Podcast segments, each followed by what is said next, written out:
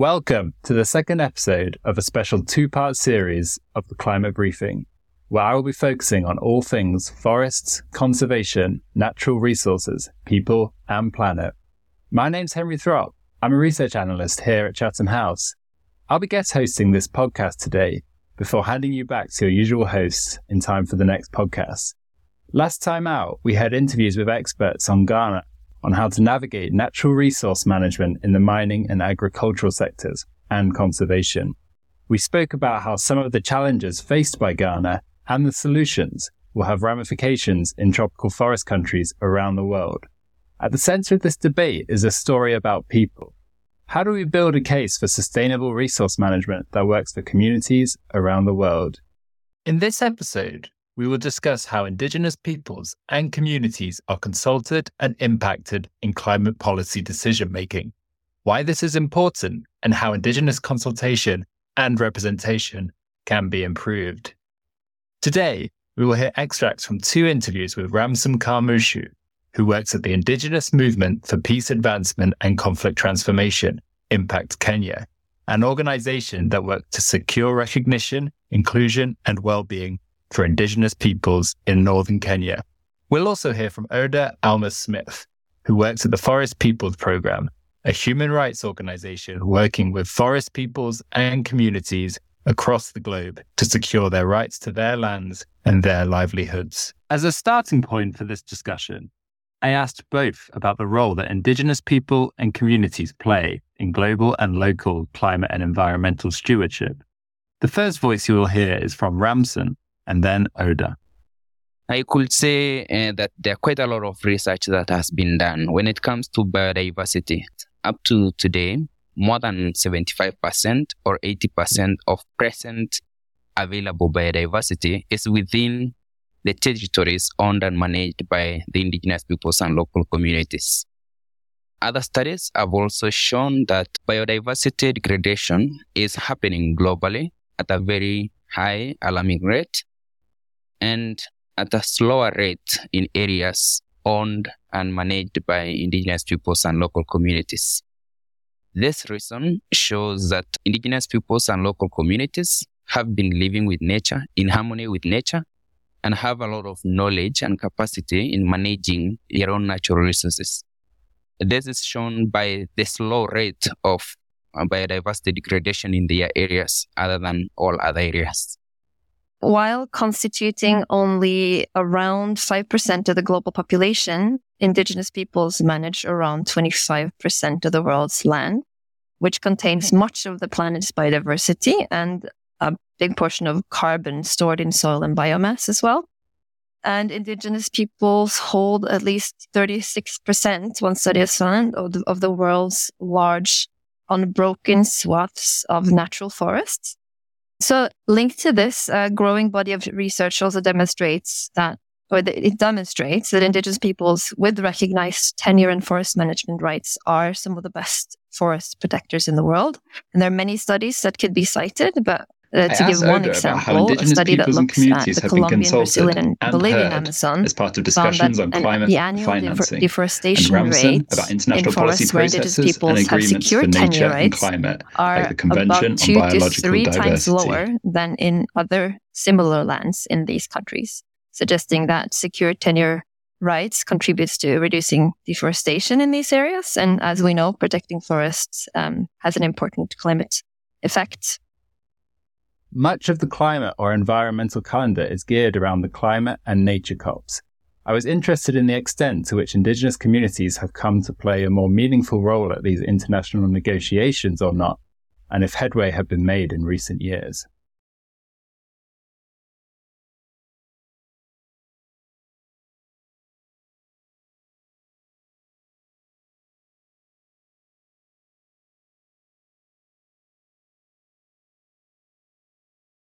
Around 26 when that happened in Glasgow. And certainly after, I think we're seeing an increase in the awareness in international policy discourse about the vital role that Indigenous peoples play in addressing and adapting to climate change. And there is a plethora of new initiatives, especially around the, the booming of voluntary carbon markets, but also biodiversity credits and offset markets that are seeking representatives from indigenous peoples to sit on various multi-stakeholder bodies and steering groups. Um, that's one example. And at, at the UN level, there is now also since the Paris Agreement was adopted, the local communities and indigenous peoples platform, which um, is meant to provide guidance from indigenous peoples and local communities to the UNFCCC process. So that's an important step in the US setting.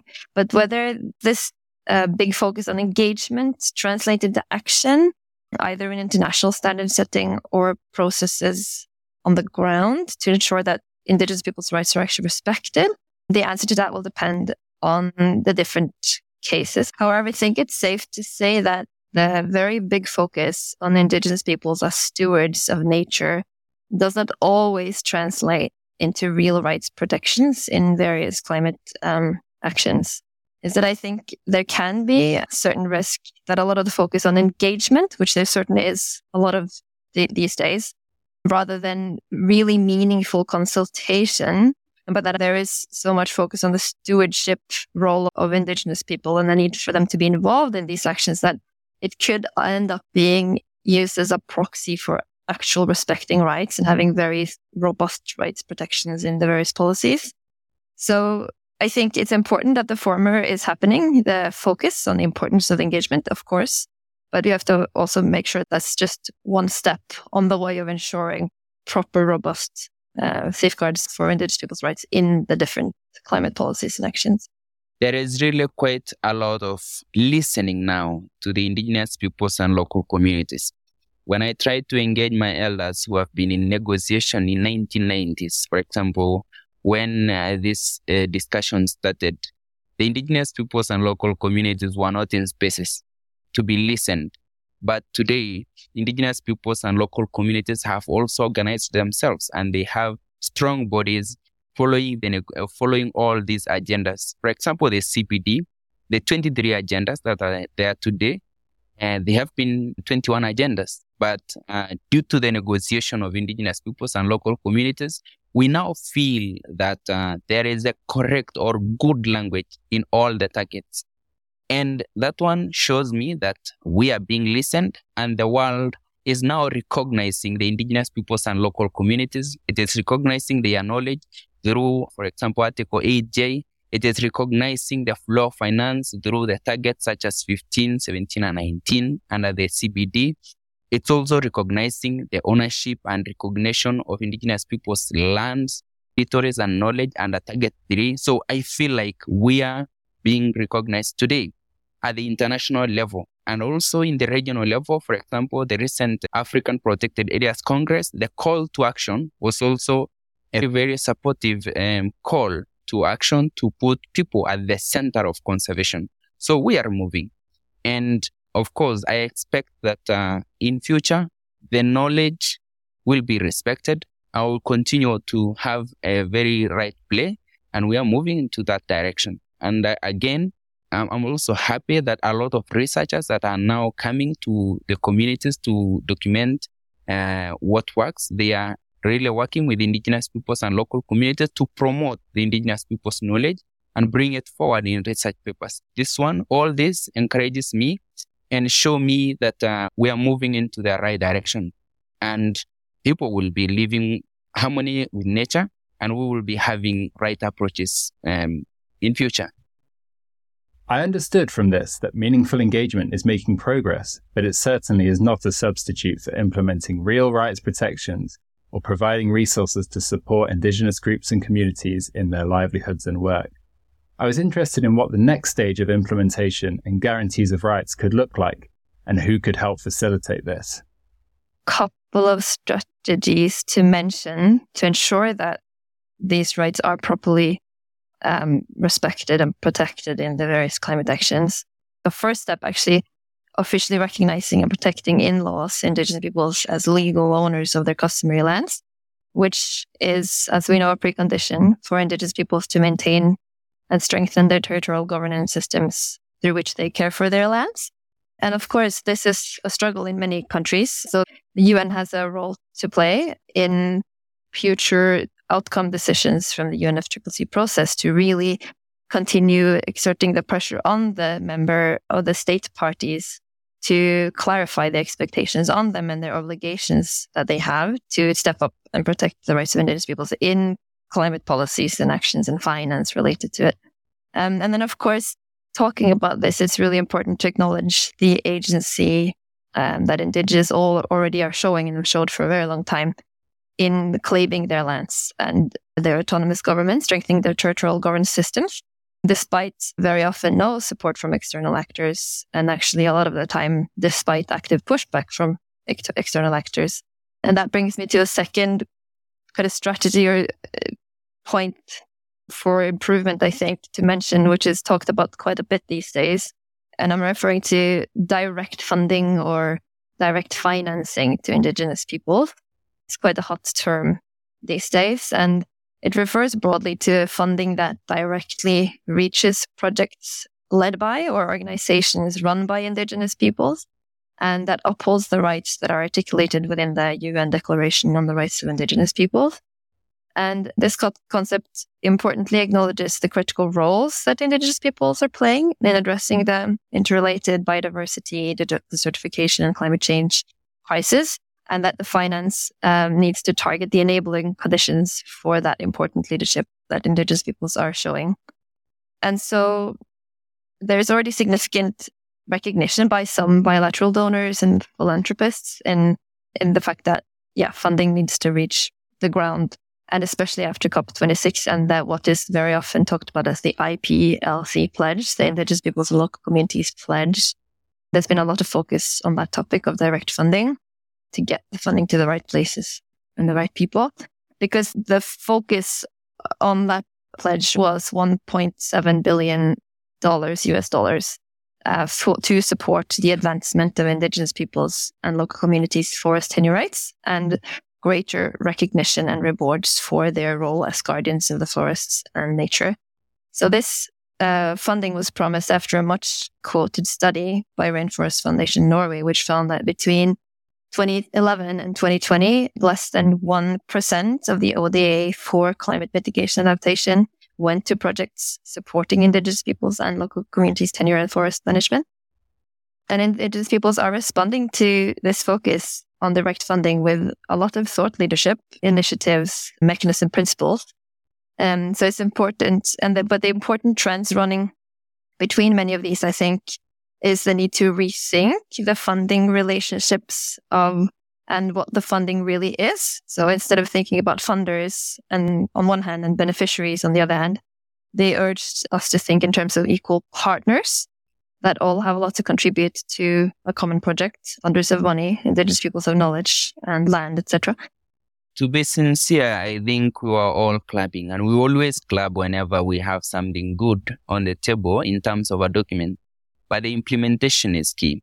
We are not seeing the implementation, so we still don't see the actions.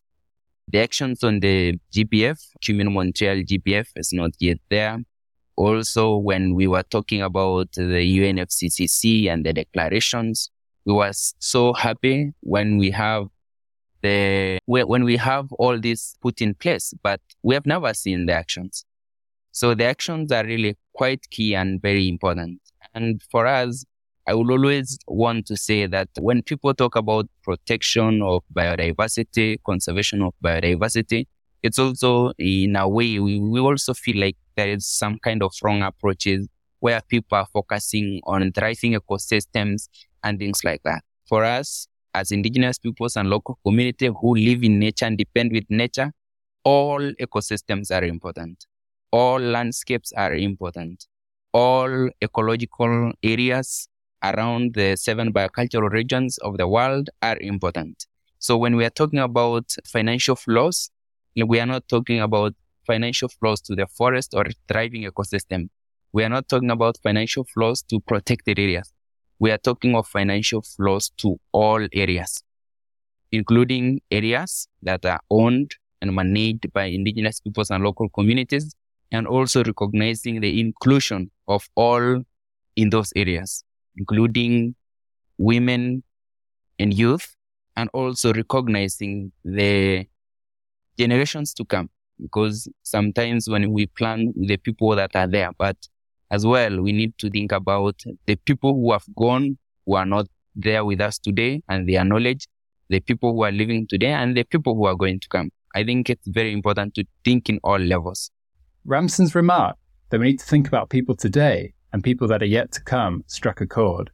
A theme that resonated through these interviews was that when we speak about Indigenous groups and communities, we are also speaking about individual people and families and their secure access to the lands that they live on. On this point, Ramson drew attention to conservation efforts in his work in northern Kenya and how nature conservation could go hand in hand with access to lands. Yeah, when I talk about ampli- amplification of voices, I talk about knowledge of indigenous peoples. And this is very important. What is managing the world or in terms of policies is majorly uh, linked to the scientific knowledge and which is overrunning our own knowledge as indigenous peoples and local communities who have been living with nature. And the kind of conservation that is coming today is externally driven by policies and externally also driven by the actions that are being taken on the land. And I can tell you for sure that uh, the conservation narrative that we are experiencing mostly in Kenya, Africa, and all the other development countries of the world is that the narrative of protected areas, as an example, in Kenya has been created after we received a different type of governance in all these nationals.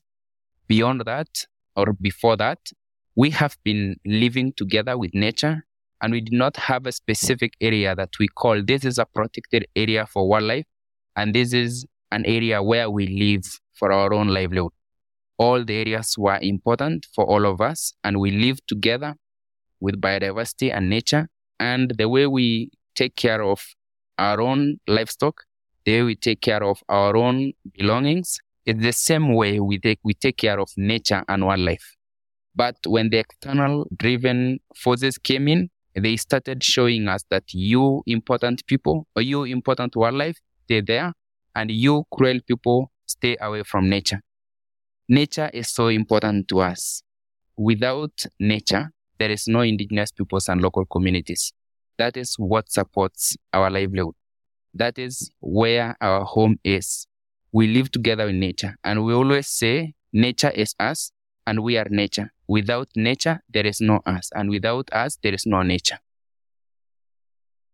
I was keen to know more about good examples from the communities Ramson worked with in northern Kenya of where external organizations had collaborated well with local indigenous communities, where the collaborative relationship had gone beyond engagement and into implementation too. There are really quite a number of examples to my knowledge, but none of them have been documented. And I will always uh, take you back, for example, I, understand my own landscape quite well, and I come from a community conservancy known as Il Ngwesi. The history of Il Ngwesi is not well documented. Uh, people know into their minds, and those people who come from the landscape, uh, like myself, and who have also sat with the indigenous peoples, uh, not the indigenous, but the elders of that community, and discuss how, for example, a community conservancy was started by Il Ngwesi.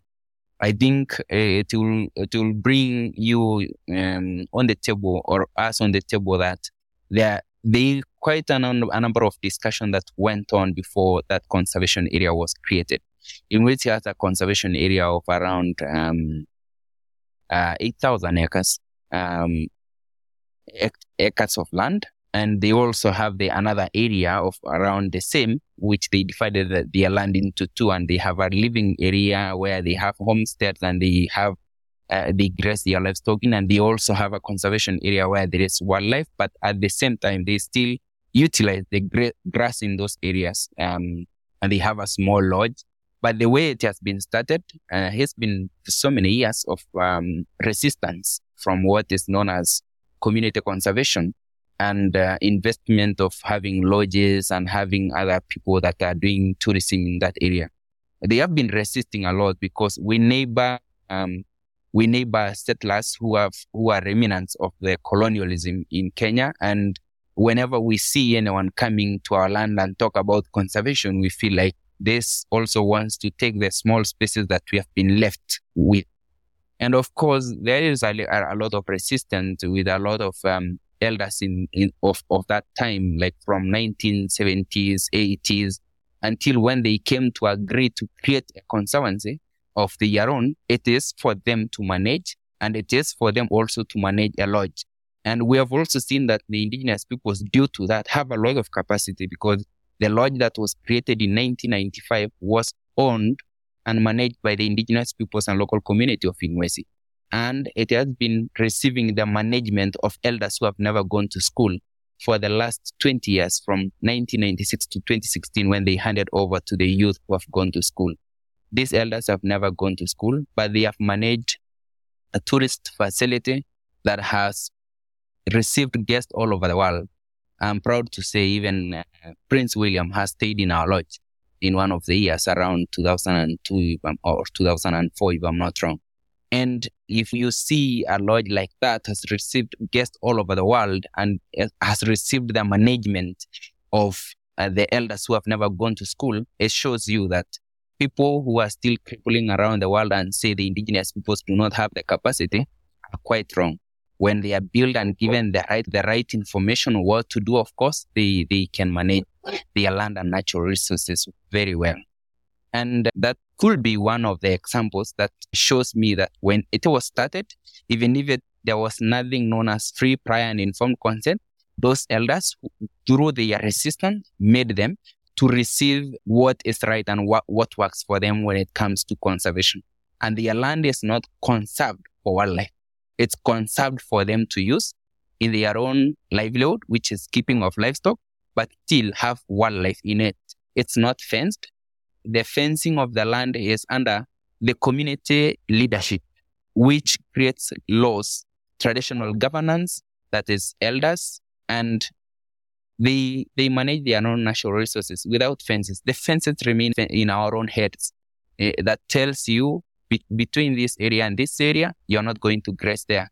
Between this area and this area, you're grazing there today. You're grazing there for this week. You're grazing there for a month, but there's no area fenced. So that's how conservation is done in areas that are owned and managed by indigenous people through their own knowledge and supported by science.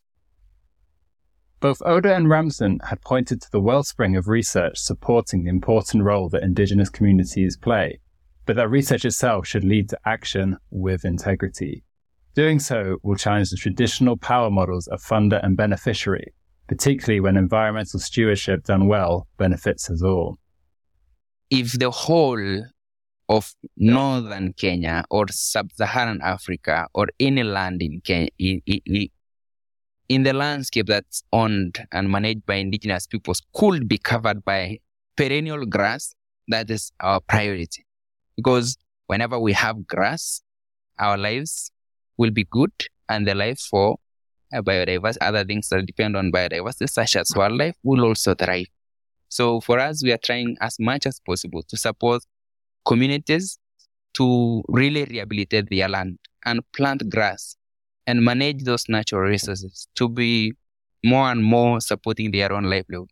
So I think those are the things that we need to be discussing. Like, what are the things that we need to see? What are the research is important, but people cannot eat research. But when you put actions on the ground, things will change and people will appreciate more. It's not really, for me, I, I see people talking about finance flow. Let the finance flow and do something, actions on the ground that will leave us enjoy our nature and enjoy the benefits of nature and not receiving grants, uh, receiving grants and money all the time.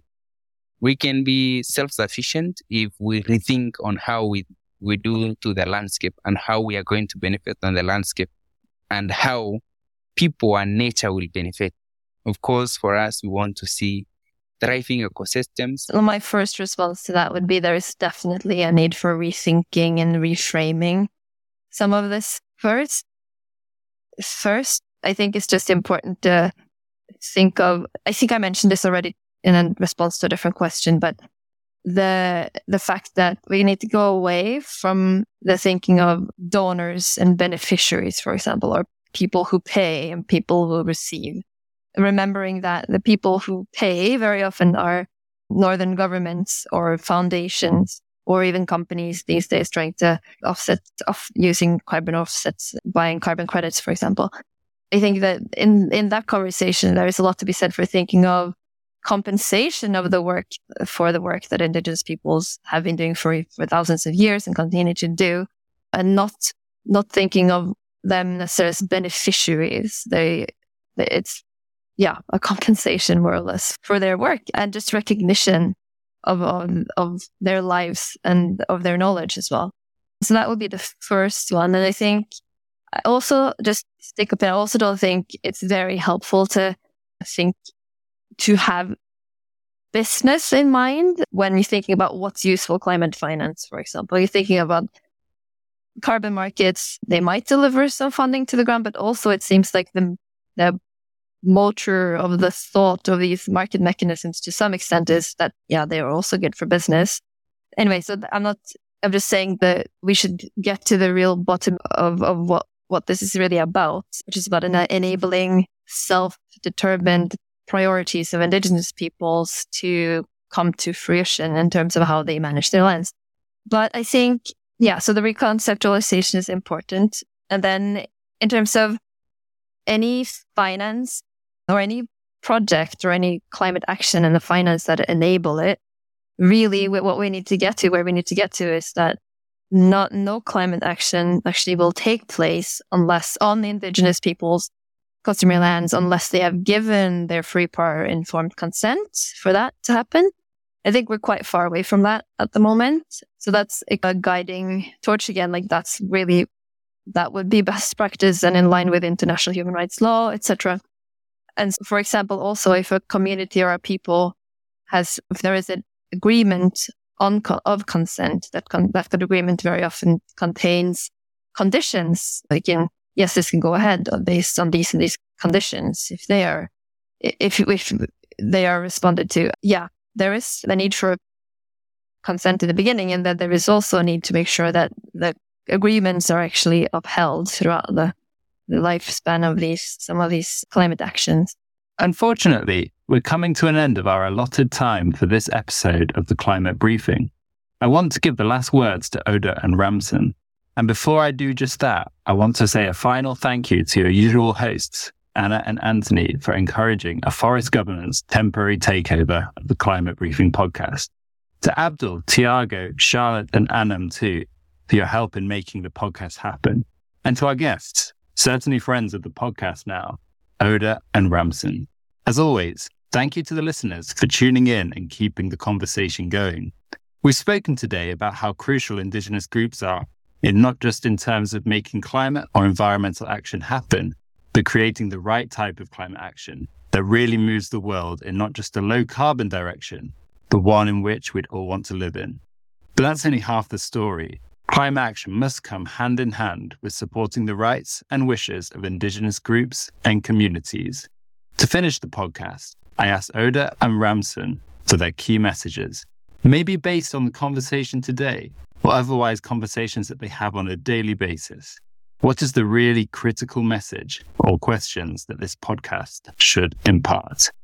And on that note, I want to say thank you very much. See you next time yeah, the message I would like to impart would be if you're thinking about climate action, actions that need to be taken to mitigate or adapt to climate change, a lot of those actions depend on lands being kept from deforestation, lands being restored, projects where you were suggested to to store carbon under the ground, renewable energy projects, agri, uh, yeah, sustainable agriculture. There is yeah, all of these depend on land. And very often those lands will be the homes of indigenous peoples. And those peoples will have, like I said at the beginning, managed and taken care of those lands for millennia. And so I think it's easy to think of actions that need to happen very quickly for this world to go no carbon But at the same time, what you said, it's important to make sure that we do that in the right way.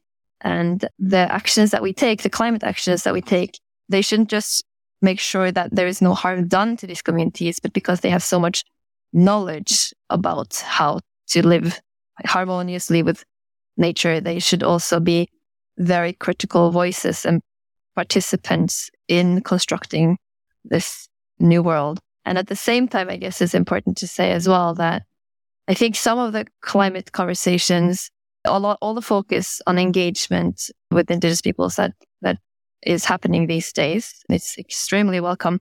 But at the same time, I think we have to make sure that we don't uh, put indigenous people up as the you're going to fix all of our climate sins by not doing anything to your land. You, you're, so there is a history of industrialization of which indigenous peoples have a minuscule contribution. And then to, I think a lot, I think my last point is just, it's really good and that the climate crisis in a way has brought so much attention to the importance and the knowledge and the rights of these people. But at the same time, they have these rights regardless. These rights are protected in the international law and they are, uh, yeah, I don't think they should only be used instrumentally for the climate purpose. Oh, that that's a big question, you know, um, a, very big ask. But uh, all the same, I'll try to say that um, when we talk about climate change and climate action, I would like to tell everyone who listens to this podcast that when we talk about conservation of nature and biodiversity, I would like to everyone to know that when it comes to conservation of lands and ecosystem, to us indigenous peoples and local communities, all landscapes are very important. And whether I live in a desert or a well protected area, an ASAL or semi arid area, uh, we want all those landscapes thriving ecosystem. And whenever we think about finance, we want the finance flow to go to all levels, including the grassroots and the very, very unreachable communities. We want this to change in each and every uh, kind of livelihood. And then the other thing is our rights. We really uh, talk about the rights of indigenous peoples and local communities. To me, in many cases, I don't care uh, who implements what uh, who gets the bigger uh, chunk of uh, finance in implementation and the way you want to use it, you can use it. But uh, the thing that I really want to see being enjoyed more is the rights uh, being enjoyed by the people, uh, having the land and using their own natural resources without any kind of interference. And the last thing is our knowledge is very important. We want it active in the landscapes and by meaning that, uh, by saying that, we want our knowledge to be documented, preserved, and regenerated in our own areas. When we talk about uh, the knowledge today, we find them in museums very far away from communities, which is not even beneficial to those communities. Instead of creating such a kind of museums and showcase knowledge of indigenous peoples and document them and take them away, these museums should be in the communities to influence their own to influence their own people and continue to inspire them living together with nature and not extracting knowledge and taking it away from the indigenous peoples and local community who can use it to people who do not even need it.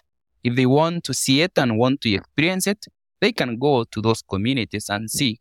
And it's also a good advantage for them because, uh, for the communities, because they get something as a payment for someone visiting their learning centers, for example, where they teach their children on knowledge and they also get something and, and, and, and enjoy as a pleasure. And not going into museums like from the local level to the national level or the international level where we have uh, artifacts of the Maasai, for example, uh, uh, uh, at a museum in Europe or at a museum in the in America, or in North America or uh, different places in the world. We can have this documented and stay in the community. Whoever wants to see can visit them and see. The knowledge is very important and should be put in action.